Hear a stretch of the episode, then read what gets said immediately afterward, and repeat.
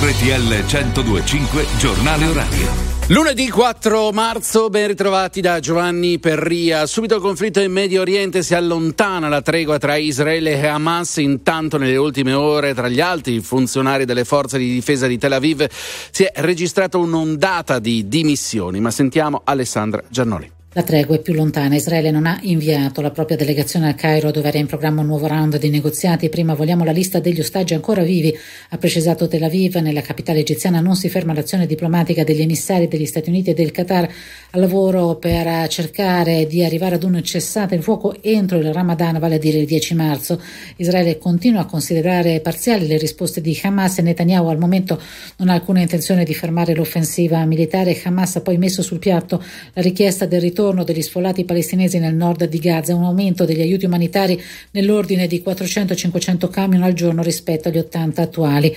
Intanto Papa Francesco ha lanciato un nuovo appello per la cessazione delle ostilità nella striscia e la ripresa dei negoziati. Così ha sottolineato il pontefice: non si costruisce la pace. Negli Stati Uniti Nikki Haley ha vinto le primarie repubblicane a Washington, il primo successo per la rivale di Donald Trump, che era dato peraltro per scontato. Mi sono tenuto volutamente lontano da questa palude, ha dichiarato il miliardario sul suo social Truth, in cui ha definito Haley cervello di gallina. Lunga intervista in tv da Fabio Fazio per Chiara Ferragni. Mi sono trovata al centro di un'ondata d'odio sugli scandali beneficenza. L'influencer ha detto che è pronta a restituire tutto, così sentiamola sulla crisi con Fedez.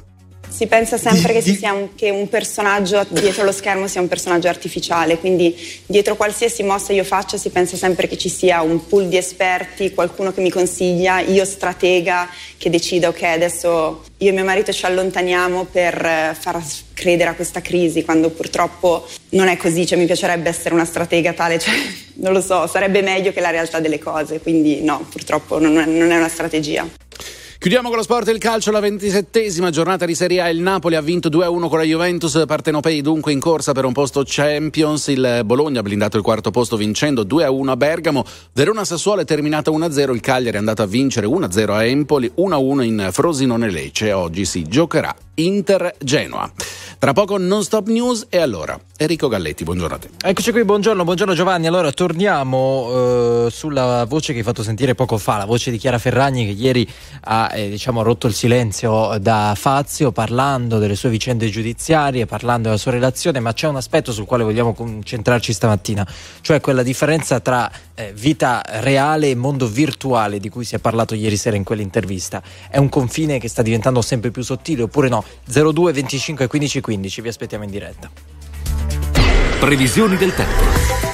Buona giornata da Nico Schiodetto. Nelle prossime ore un vortice di bassa pressione porterà instabilità su molte zone d'Italia in questa prima parte di lunedì. Nuvole e piogge e qualche rovescio temporalesco. Poi dal pomeriggio migliora via via sulle regioni settentrionali, entro la sera anche al centro Italia con ampi rasserenamenti. Residui e piogge invece a fine giornata ancora sulle regioni del sud.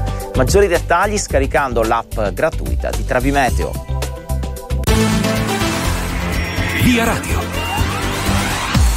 Una buona giornata da Luca Cacciatore di Autostrade per l'Italia. Il traffico è scorrevole da nord a sud sulla rete. Partiamo dalle uniche eccezioni. Sulla diramazione di Roma Sud registriamo un chilometro di coda a partire da Torrenova verso il grande raccordo anulare per traffico sulla viabilità ordinaria. Cambiando versante sulla quattordici Bologna-Taranto tra Vasto Sud e Vasto Nord in direzione di Pescara registriamo un chilometro di coda per un mezzo in panne. Il nostro personale sta intervenendo. Ci spostiamo ora sulla nove Lainate Como-Chiasso, perché tra Como Centro e Como Monte Olimpino verso la Svizzera la coda è per lavori di ammodernamento. Prudenza per chi viaggia sulla diramazione di Roma Nord e sulla diramazione di Roma Sud per la presenza della pioggia tra il bivio con la uno Milano-Napoli e il grande raccordo anulare. Ricordo che dovete viaggiare solo alla velocità di centodieci chilometri orari se non diversamente segnalato. Non ci sono altre segnalazioni al momento. Da Autostrade per l'Italia è tutto, vi auguro quindi buon viaggio. Grazie, non c'è altro per il momento. A più tardi e buon viaggio.